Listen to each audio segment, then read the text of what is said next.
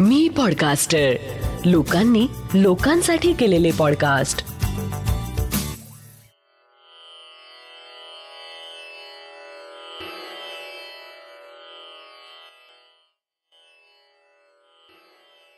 श्री गजानन महाराज की जय. श्री गजानन अनुभव ह्या पॉडकास्टचा हा सत्तरावा भाग. अशीच घडू दे सेवा बाबा गजानन देवा. जय गजानन. मी प्रफुल्ल पडोळे. आज मी एका वेगळ्या कंपनीत कामाला आहे. पण मी जेव्हा पूर्वी आयडिया कंपनीत कामाला होतो तेव्हाची ही गोष्ट.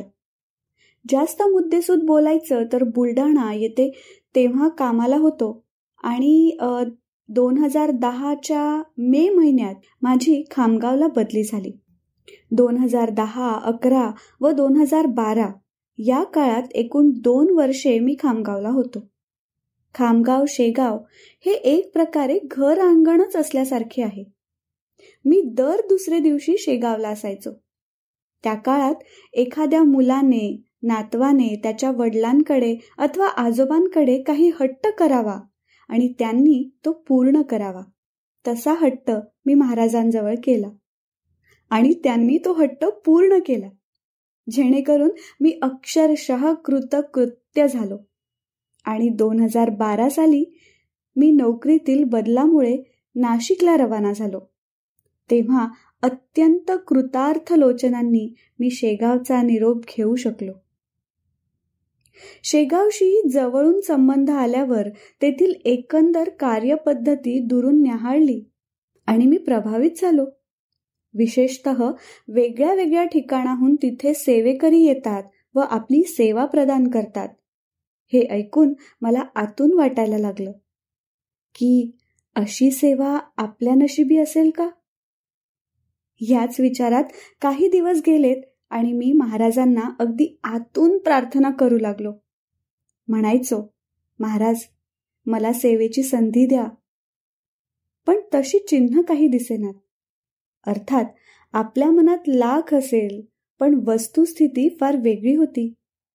अशी सहजासहजी कुणाला संधी मिळण्याची शक्यताच नव्हती.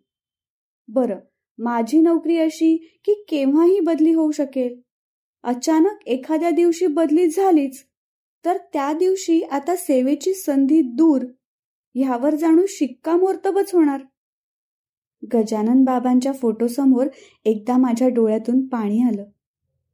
संत दासगणू महाराजांच्या काही ओळी अंधुक्षा आठवून ओठांवर आल्या. काय माझ्या आहे मनी ते तू जाणशी चक्रपाणी. तेच कारे तुझं लागुनी? बोलून दाखवू पद्मनाभा. त्या दिवशी पूजा संपवून मी बाहेर पडलो. माझ्या मोटरसायकलवर मी आजूबाजूच्या भागात भ्रमंती करीत असे. तो माझ्या नोकरीचा भाग होता. मला आठवतं खामगाव जवळ एक लोखंडा नावाचं गाव आहे. तेथून मी चाललो होतो. अचानक बाजूने चालणाऱ्या वाटसरूकडे लक्ष गेलं. त्याच्या हातात शेगावहून सेवे करायला मिळते तशी बॅग होती. तिथे थांबून मी चौकशी केली. तेव्हा त्या माऊलीने सांगितले आमची वीस सेवेकऱ्यांची टीम आहे. त्यावर एक प्रमुख. असे आम्ही एकवीस लोक सांगितलेल्या ठिकाणी सेवा देत असतो. त्या सेवेकऱ्याला मी विचारलं मला अशी संधी मिळू शकेल का माऊली? त्यावर तो म्हणाला आज संध्याकाळी आम्ही खामगाव बस स्टँडवर एकत्र येतो आहोत. जर का कोणी एखादी व्यक्ती तिथे पोहोचू शकली नाही तर कुणी सांगावं? गजानन बाबाची इच्छा. तुम्ही तिथे येऊन बघा. त्याप्रमाणे मी खामगाव बस स्टँडला पोचलो तिथे प्रमुखाने सांगितलं माऊली आत्ताच तसं काही सांगता यायचं नाही पण तुम्ही असं करा की रात्री नऊ वाजता शेगावला या. तिथे आनंद सागर आणि आनंद विहार यामध्ये जी मोकळी जागा आहे तिथे भोजनालयात आपल्याला तीन दिवस सेवा द्यायची आहे. तिथे मी तुम्हाला कदाचित काही सांगू शकेन. मात्र यदा कदाचित तुम्हाला संधी मिळाली तर? आमचा जो पोशाख आहे त्याच विशिष्ट पोशाखात तुम्हाला उपस्थित राहावं लागेल. ठीक आहे जय गजानन. असं म्हणून गजानन बाबाच्या स्मरणात मी शेगावकडे निघालो. त्या दिवशी माझी प्रार्थना महाराजांजवळ पोचली होती. योग असा होता की नेमकी एक व्यक्ती तिथे कमी होती. त्यामुळे त्यांनी माझ्या सेवेला होकार दिला. मात्र आता प्रश्न होता पोशाखाचा. मी मनात तो पोशाख ठेवून लागोलाग खामगावला परतलो. तिथे ओळखीतल्या टेलर मास्टरला भेटलो. त्याने मला रातोरात ड्रेस शिवून दिला. आणि मी सकाळी ठरलेल्या पोशाखात सेवेसाठी रुजू झालो. अष्टमी रामनवमी व दशमी असे तीन दिवस तेथील महाप्रसाद बारीत माझी सेवा महाराजांनी रुजू करून घेतली. तीन दिवसात अविश्रांत परिश्रम झालेत. पण गजानन माऊलींच्या चरणाशी असल्याने मेहनत तर जाणवली नाही परंतु महाराजांजवळ बोललेल्या एका इच्छेची तीव्रतेने आठवण झाली. काही वर्षांपूर्वी मुलीच्या वाढदिवसानिमित्त मी एक गालीच्या मंदिरात भेट केला.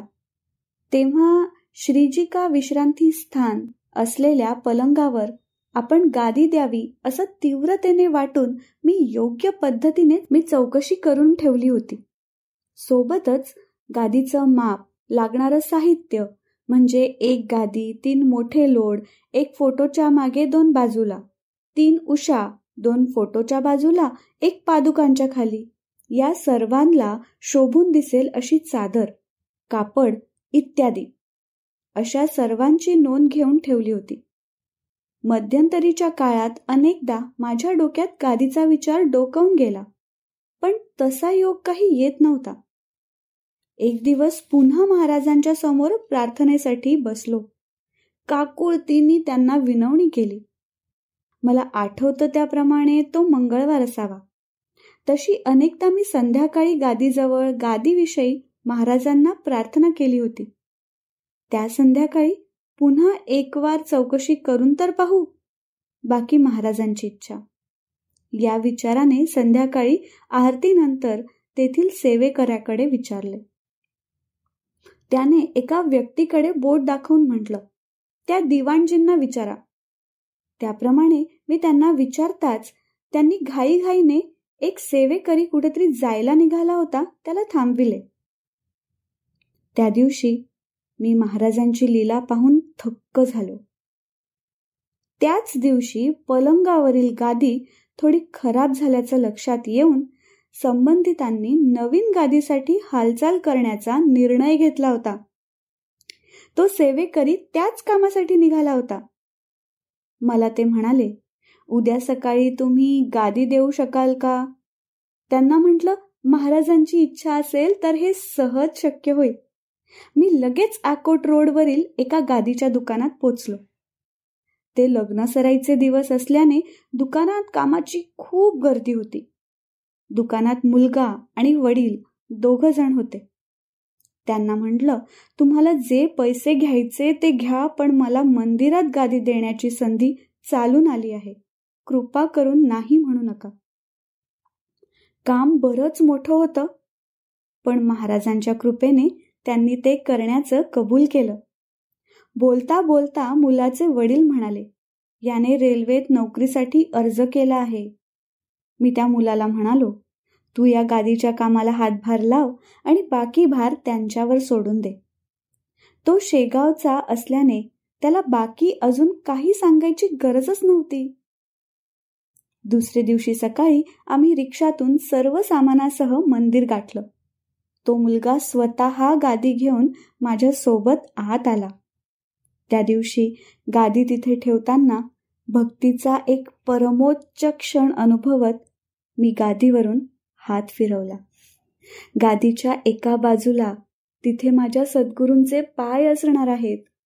या कल्पनेने मी तो भाग चेपू लागलो. महाराजांनी माझी बरेच दिवसांपासूनची असलेली इच्छा पूर्ण केली होती. माझ्या आनंदाचा तो उत्कट क्षण कुणाला कळू शकणार नव्हता. माझ्या डोळ्यातून घळ घळ पाणी वाहू लागलं.